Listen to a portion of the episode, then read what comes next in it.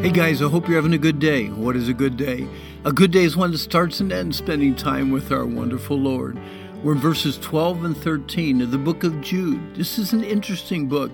It's tough, but oh, if our hearts can be filled with compassionate confrontation. Today we're going to look at pictures of worthlessness. I know of some teens who are exceptionally good artists. What they paint or draw almost looks like a photograph. Me, I cannot draw, and art class was not one of my favorites. Now, Jude was an artist. His paintbrush is a pen, and his canvas is our minds. His word pictures give us all we need to know about the character of proud, self centered leaders who chose to reject Jesus Christ as the incarnate Son of God. Jesus came from heaven to earth to live for us, to die for us, and defeat death by raising from the grave. The crazy thing is that many of those who Jude described were religious leaders uh, with some form of authority or responsibility in the church. Let's take a minute and walk through uh, Jude's art exhibition entitled Pictures of Worthlessness. He says, These are spots in your feasts of charity or love, when they feast with you, feeding themselves without fear Clouds they are without water, carried about with winds, trees whose fruit withers without fruit, twice dead, plucked up by the roots, raging waves of the sea, foaming out their shame, wandering stars to whom is reserved the blackness of darkness forever. Whoa. Okay, let me let me amplify this a little bit, okay, and see if we can get a good understanding on verses 12 and 13. When these supposed leaders and teachers eat with you at your fellowship meals and watch you thanking the Lord for his undeserved love, Although you cannot see this at first, they are like dangerous reefs or concealed rocks in the oceans that can shipwreck you.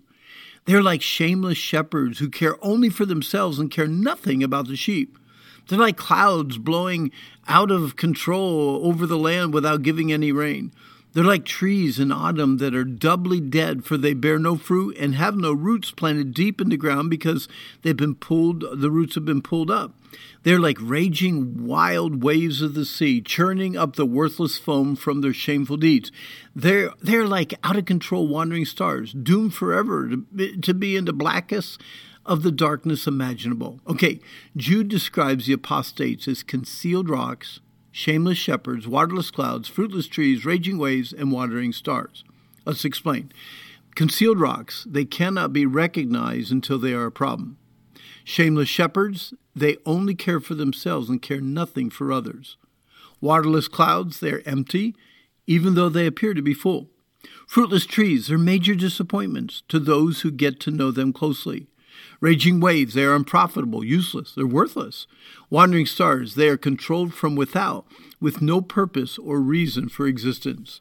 Jude's word pictures reveal that the unbelieving apostates he is describing can fellowship with believers without caring what their lies and unbelief could do.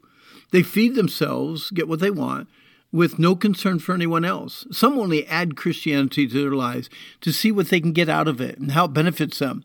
They want to believe that somehow they have a ticket to heaven without having repented of their sins, recognize that Jesus died for them, and put their faith and trust in God and God alone.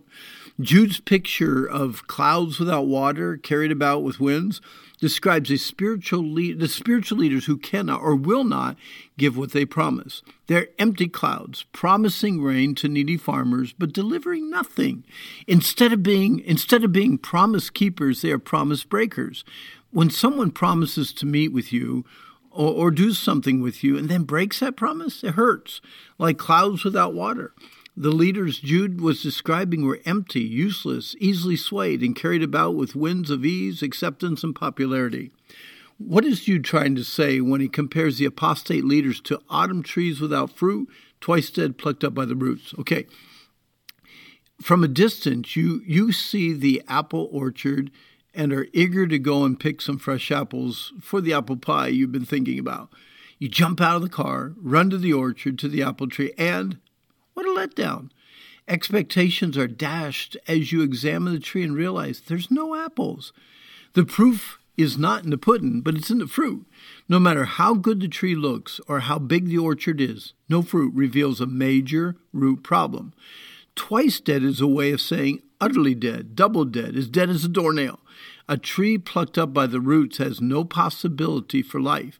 Even though it looks good for a while, it will wither, decay, and rot. No root, no fruit. Unless our lives are deeply rooted in Christ and the Word of God, we too would become fruitless and fake. Jude's next picture is intriguing.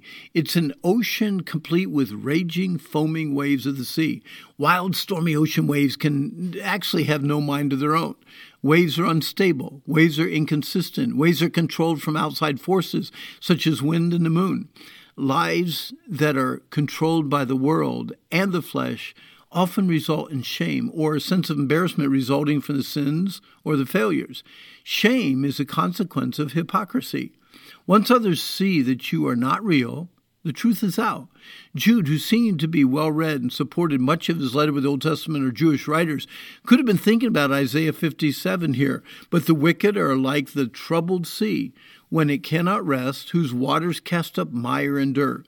We all have to be careful. Is there anything in our lives that would totally embarrass us if parents or friends would find out? Um, are you controlled by the acceptance of others?